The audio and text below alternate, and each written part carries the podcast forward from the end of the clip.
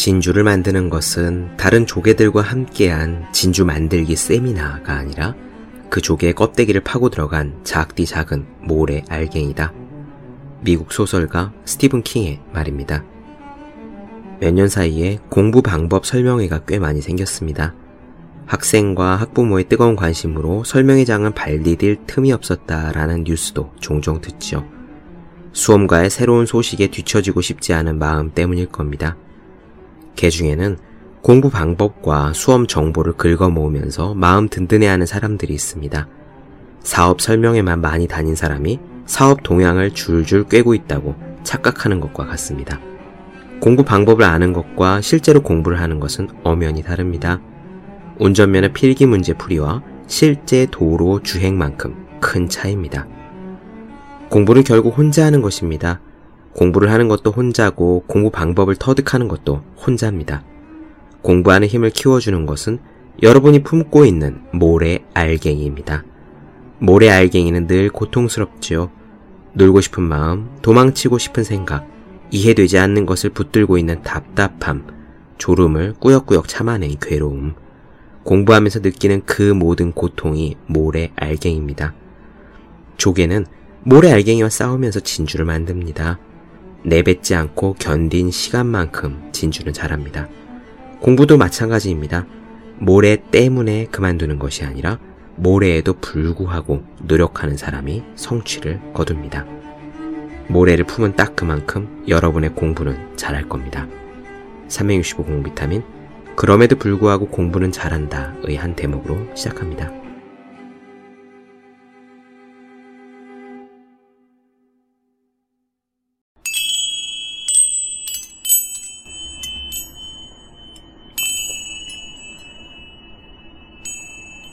네, 안녕하세요. 본격 공부자극 팟캐스트 서울대는 어떻게 공부하는가 한지우입니다.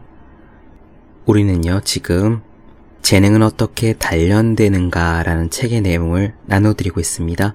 지난 시간에 그 첫 번째 이야기로요, 사실 책의 전반적인 내용을 다 다뤄드렸는데, 오늘부터는 본격적으로 그 챕터 하나하나씩을 주요한 내용들을 샅샅이 훑어가면서 그렇게 나아가도록 해보죠. 이 안에는 사례도 풍성하게 들어있고 우리가 아는 유명한 사람들의 이야기도 실려있고 또 아주 구체적이고 흥미로운 그런 연구 결과도 실려있기 때문에 들으시면서 점점 더 재능에 대해서 올바른 노력에 대해서 그리고 양이 질을 만든다는 사실에 대해서 점점 여러분들께서도 어떤 확신이랄까 깨달음이랄까 그런 것들을 가지게 되실 거라고 그렇게 생각합니다. 오늘 나누어 드릴 챕터의 제목은요. 재능은 과대 평가되고 있다예요. 오늘 내용은 특히 우리가 그동안 일반적으로 원래부터 타고난 천재다.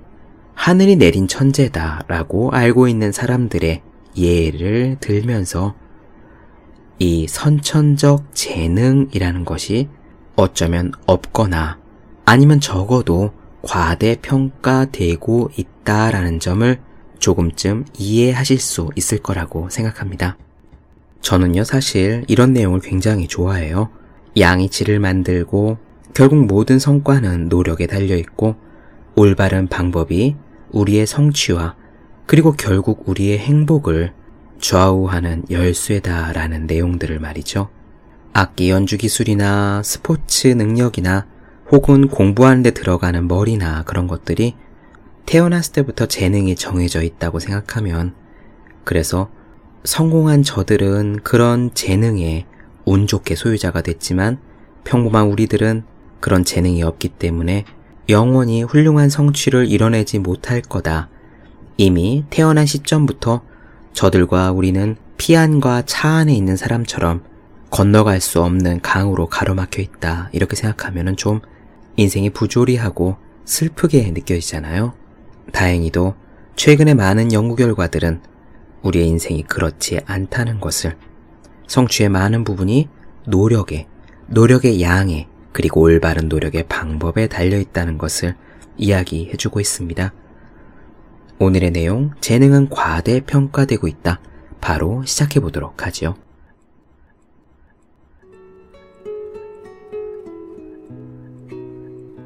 (1922년에) 영국의 어느 소규모 연구 집단이 훌륭한 인재들의 재능을 확인하고자 시도를 했습니다. 결과는 실패였어요. 그 학자들은 음악적인 재능이라는 것을 찾고 있었죠.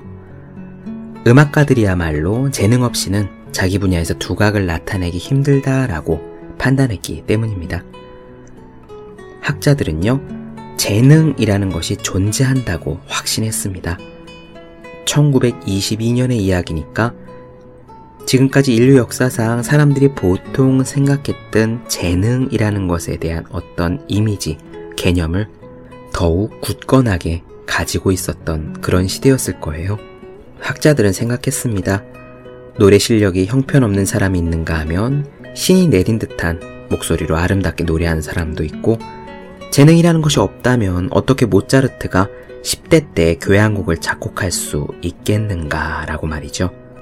당시 어떤 연구에 의하면 학자들은 주로 교육 전문가들을 대상으로 노래, 작곡, 악기 연주를 잘하려면 특별히 타고난 재능이나 소질이 있어야 한다고 생각하십니까? 라고 물었는데 응답자의 75% 이상이 그렇다라고 대답했다고 합니다.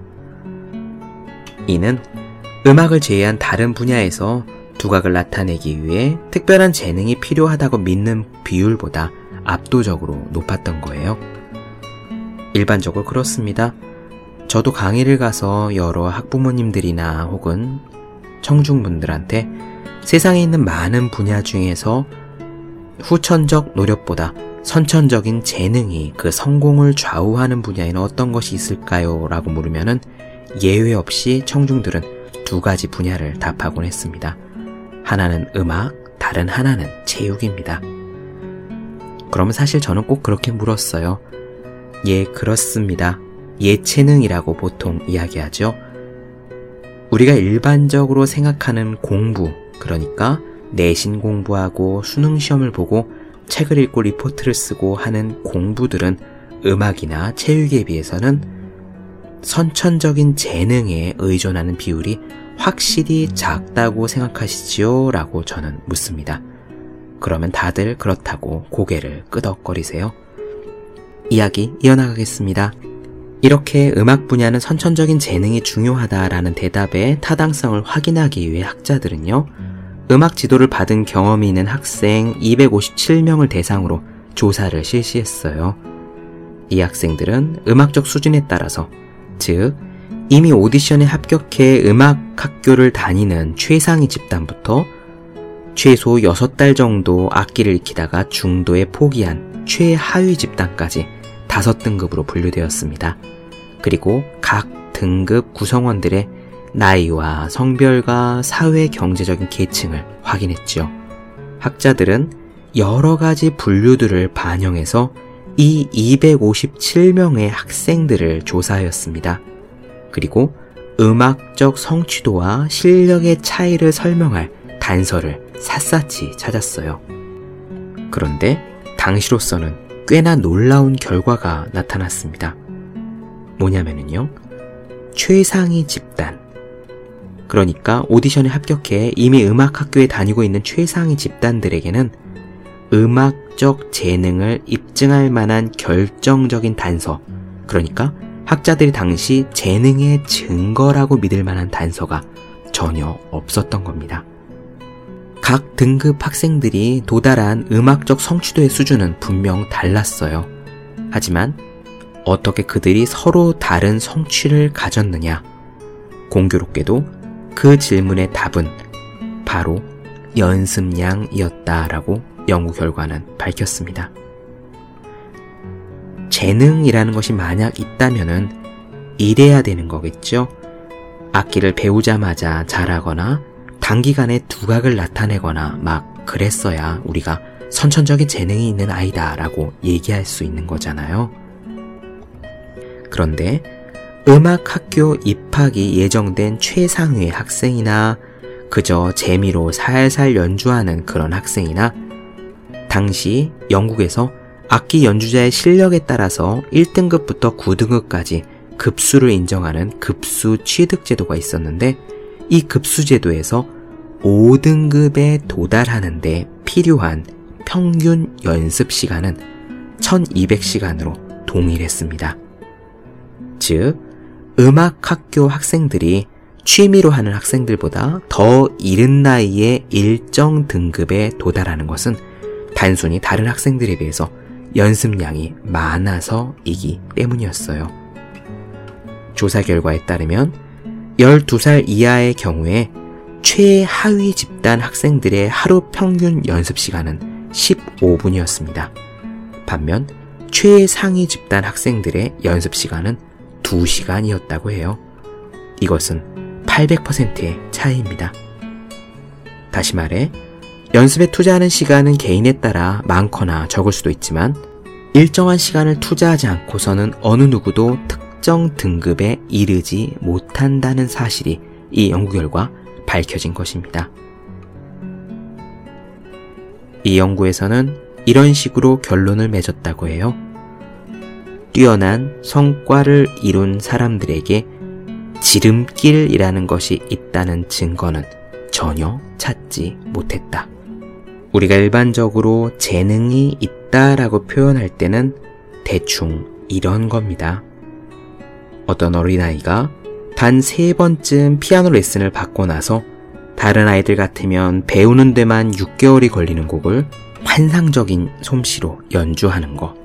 이 정도의 이미지는 있어야 재능이 있는 사람이다 라고 말할 수 있겠죠. 그래서 재능이 있는 사람들은 일단 연습을 시작하기만 하면 확실히 그 재능이 실체를 드러낼 것이다 라고 보통은 생각합니다. 하지만요, 이런 예상도 전혀 현실과 맞지 않습니다. 위대한 성과를 달성해가는 사람들에게 이런 일은 좀처럼 일어나지 않는다고 해요. 예를 들면은 미국에서 유명한 피아노 연주자들을 대상으로 한 조사 결과를 보면은요. 처음 6년 동안 집중적으로 피아노 연습을 했던 시점까지도 그들이 나중에 어느 정도 수준의 연주자가 될지를 가늠할 수 없다고 합니다.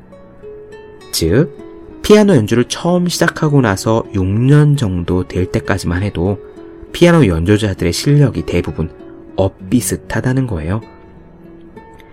그 시기가 지나고 나서, 그 시기가 지나고 나서 나중에 되돌아보면서 어떤 어떤 피아노 연주자들에게 재능이 있었군이라고 사후에 말할 수는 있겠지만, 연습을 시작하고 무려 6년 동안이나 열심히 연습한 후에도 그 재능을 확인할 수가 없다면 재능이라는 존재는 좀 모호해지는 것이 아닐까요?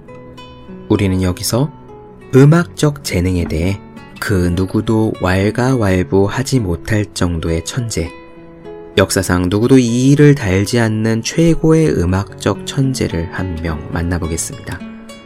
바로 모차르트입니다. 모차르트는 그야말로 신이 부여한 위대한 재능이라는 말을 그 누구보다도 더 잘 상징하는 그런 대표적인 사례입니다. 모차르트는 5살에 작곡을 시작했고 8살에 처음으로 공식 연주를 했습니다. 그가 남긴 작품이 626곡 정도 되는데 그는 35살에 요절을 했지요. 이렇게 많은 작품을 불과 30년 남짓한 나이 동안에 해냈던 겁니다.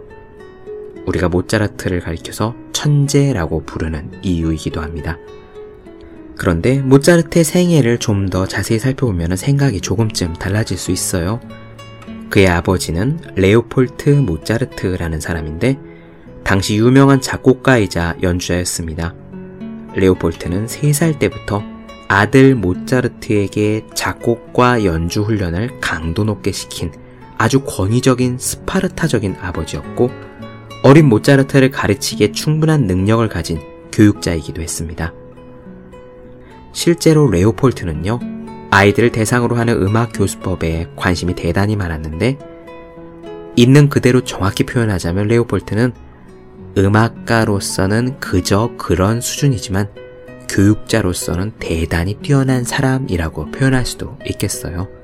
이 레오폴트 모차르트가 펴낸 바이올린 교과서는 당시 수십 년 동안 권위 있는 책으로 인정받았다고 합니다. 요약하자면 이렇게 됩니다.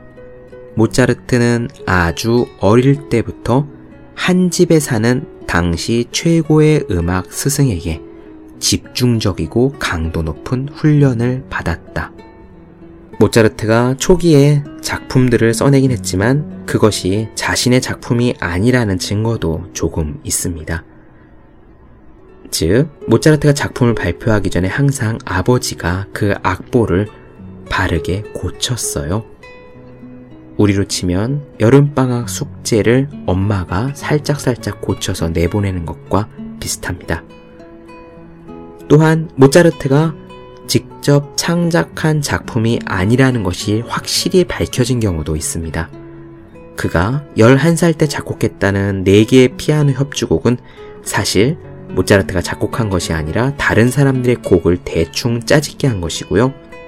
모차르트가 16살 때 썼던 세 작품 역시 마찬가지입니다. 이런 작품들은 오늘날 전혀 좋은 평가를 받지 못하고 있다고 해요.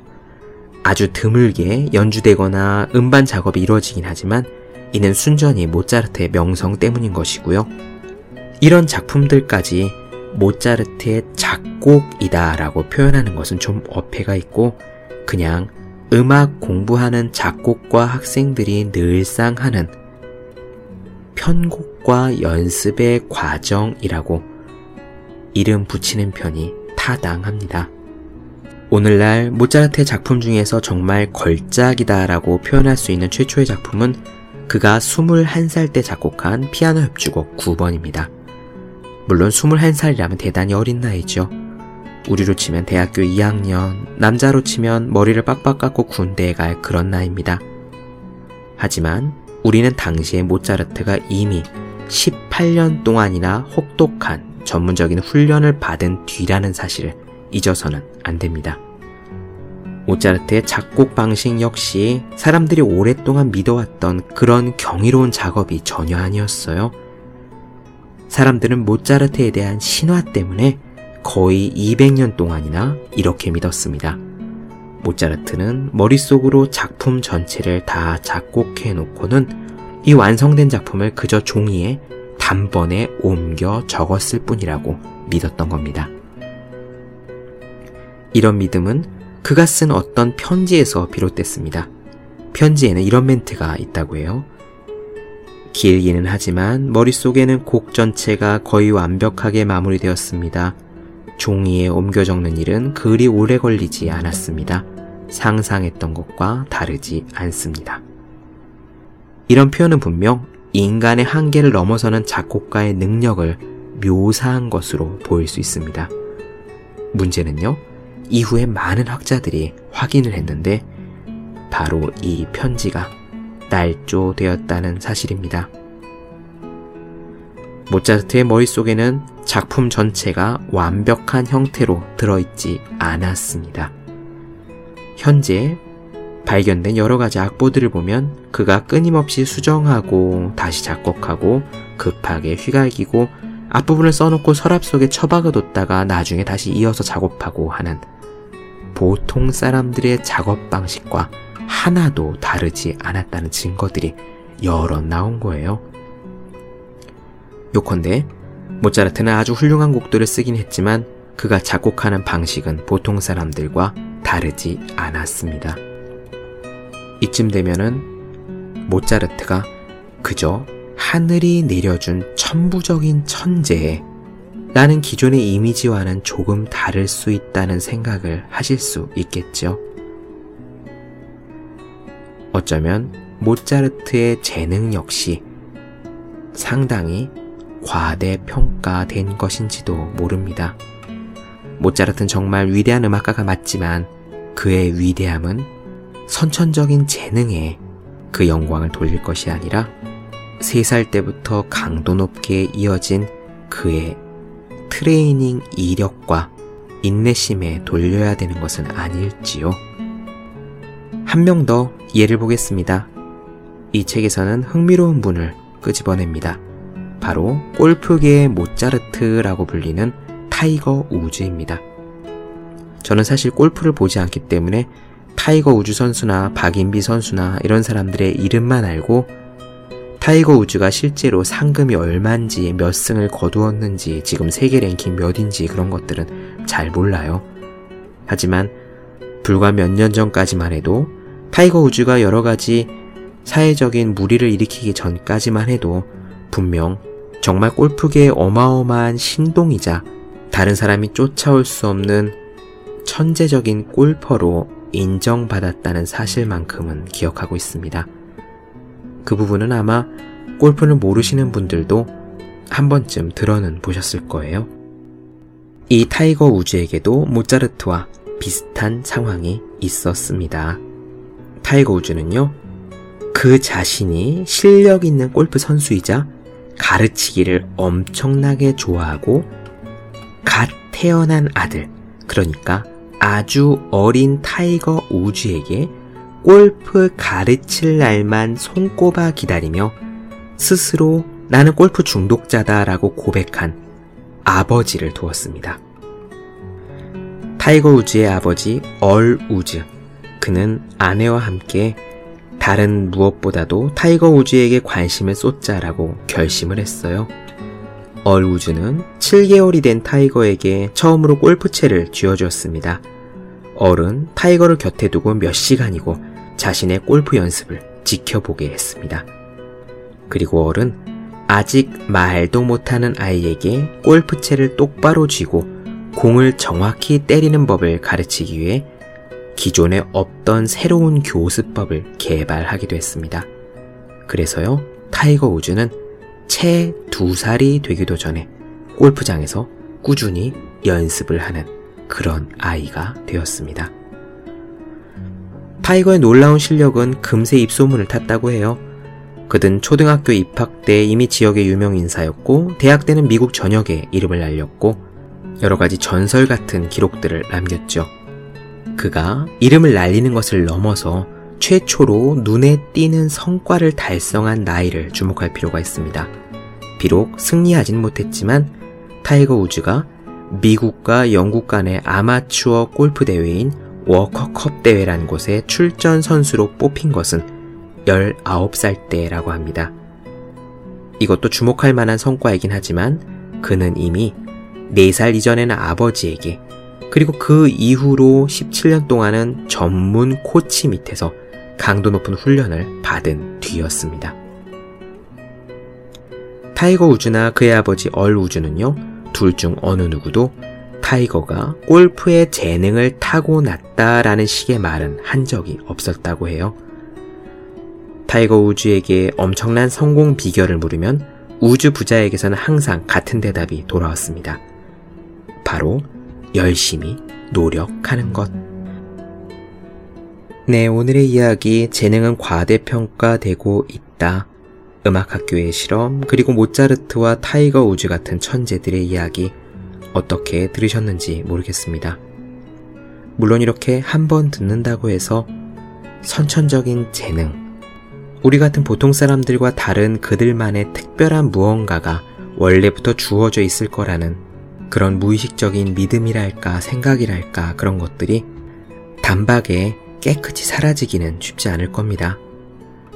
그리고 이런 연구 결과들이 있긴 하지만 물론 그렇지 않을 수도 있습니다. 후천적인 노력이 좌우하는 부분이 엄청나게 크다는 바로 이러한 기조의 이야기에도 불구하고 또 아직 뇌과학의 모든 분야라든가 인체의 신비라든가 또 신의 의지라든가 뭐 그런 것들은 다 밝혀지지 않았으니까요.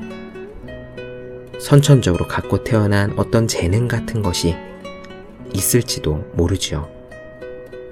하지만 우리에게 중요한 것은 오늘의 이런 이야기가 우리에게 시사하는 바는 적어도, 적어도 어떤 위대함이라는 것이, 어떤 대단한 성취라는 것이 우리가 어렴풋이 생각하는 것처럼 도저히 범접할 수 없는 보통 사람들은 따라잡을 수 없는 그런 선천적인 무언가에 달려있는 것이 아니라 아주 어린 시절부터 충분히 쌓아온 확고한 노력의 양에 의해서 상당 부분 좌우될 수 있는 것이다. 라는 점이 아닐까 합니다. 양이치를 만든다. 아주 위대한 사람들의 경우에도 아주 높은 성취를 거둔 사람들의 경우에도 마찬가지다. 저는 이 말에 희망이 있다고 생각합니다.